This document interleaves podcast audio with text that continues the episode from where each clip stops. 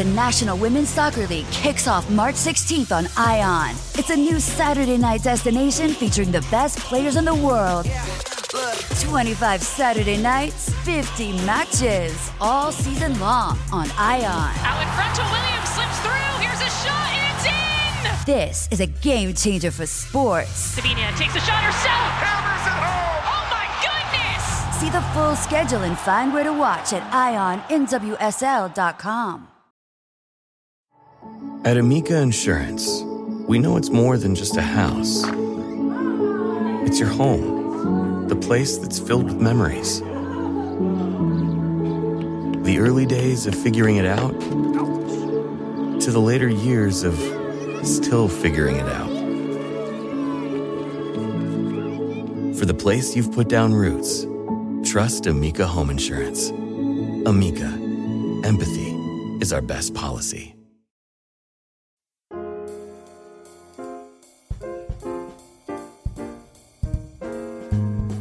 Hello, everyone, and welcome once again to another episode of Modern Manners Guy's quick and dirty tips for a more polite life. I love sports. I love playing sports, watching sports, talking about sports, reading about sports. Pretty much anything that involves the word sports, I'm all in. In fact, as I record this, I just got home from the Baltimore Orioles game, and it was fantastic. A great win. However, working in a large office setting, I'm able to chat with like minded coworkers about sports all of the time. Even if a sports conversation gets a little heated, as I discussed in my episode, Proper Office Sports Celebration, I still love the fact that sports is being discussed. I just wish people would read that article before letting their tempers flare. But I digress. Even though I love talking about sports while at work, I realize that adding sports activities into my work can make things a bit dicey. And that's because sometimes playing sports with your colleagues actually backfires. Team building can turn into team division. So before you lace up your cleats and toss around the old pigskin, check out my top three quick and dirty tips for proper office sports etiquette. Tip number one improper recruitment. Office sports programs generally come in one of two distinct identities the casual league, welcoming any and all employees, and the win or die leagues, with stricter recruiting practices than most cutthroat professional teams. The first type is pretty easy to handle. If you want to play, great. If you don't, or can't, it's still nice to attend a game from time to time and support your colleagues. Take my friend Jonathan, who worked for a company of over 2,500 employees, with an office softball league of 20 teams. Each season, they duke it out for the coveted trophy, and of course, bragging rights. Not only does each team's captain, who is usually a manager, comb the office like a dog in heat, looking for potential players, and hiring managers even go as far as to bring up the league in job interviews to gauge if the candidate had an athletic background. In case you're wondering, yes, this is totally improper and pretty shady.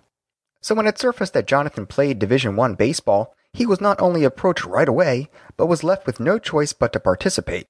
He was courted by multiple managers who made it clear that he could get ahead in the job by joining their team.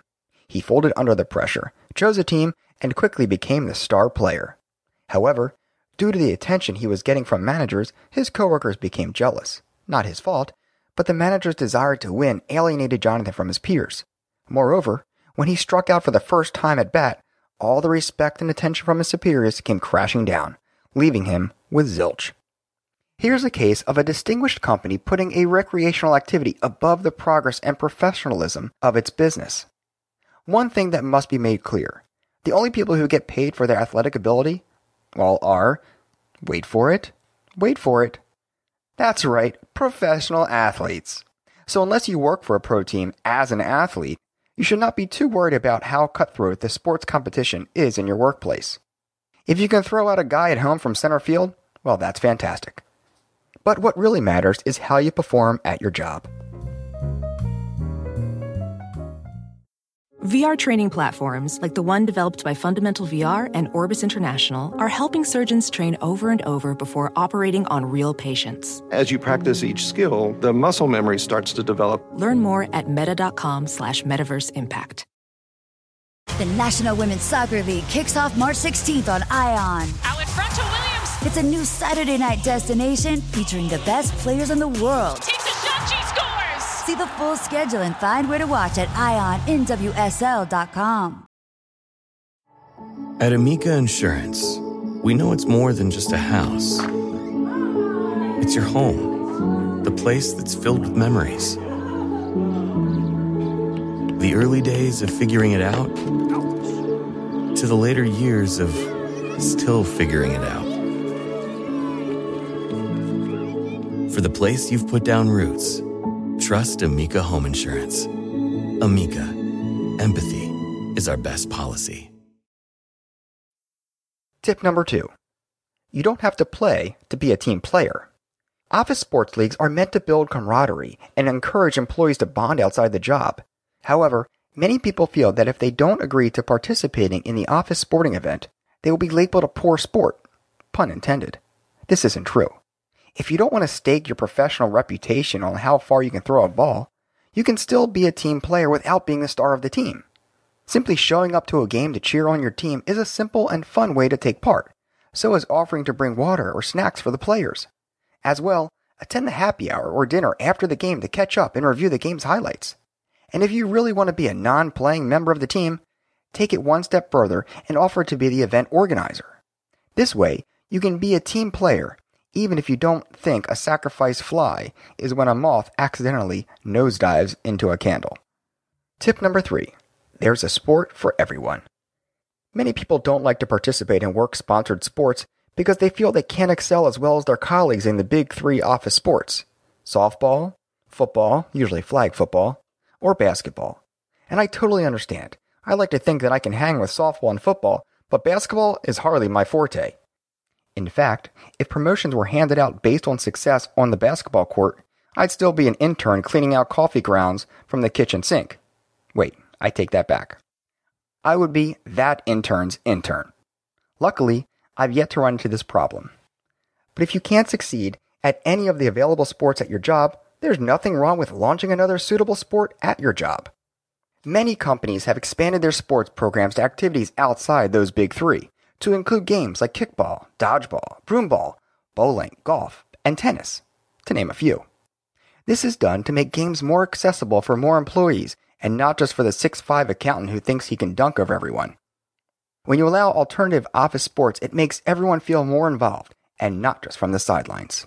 So if you find yourself not digging the current list of sporting activities at your office, bring up alternatives to management and see what they think. Chances are you are not the only one who is worried about striking out in front of the entire company, but who can roll a mean strike at the bowling alley. So, do you have a great story about the office sports at your job? Post all the details in the comment section below.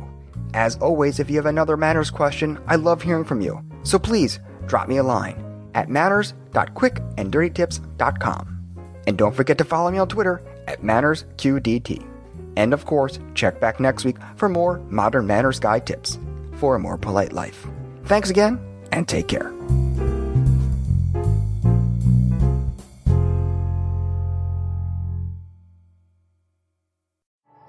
At Amica Insurance, we know it's more than just a house. It's your home, the place that's filled with memories. The early days of figuring it out to the later years of still figuring it out. For the place you've put down roots, trust Amica Home Insurance. Amica, empathy is our best policy.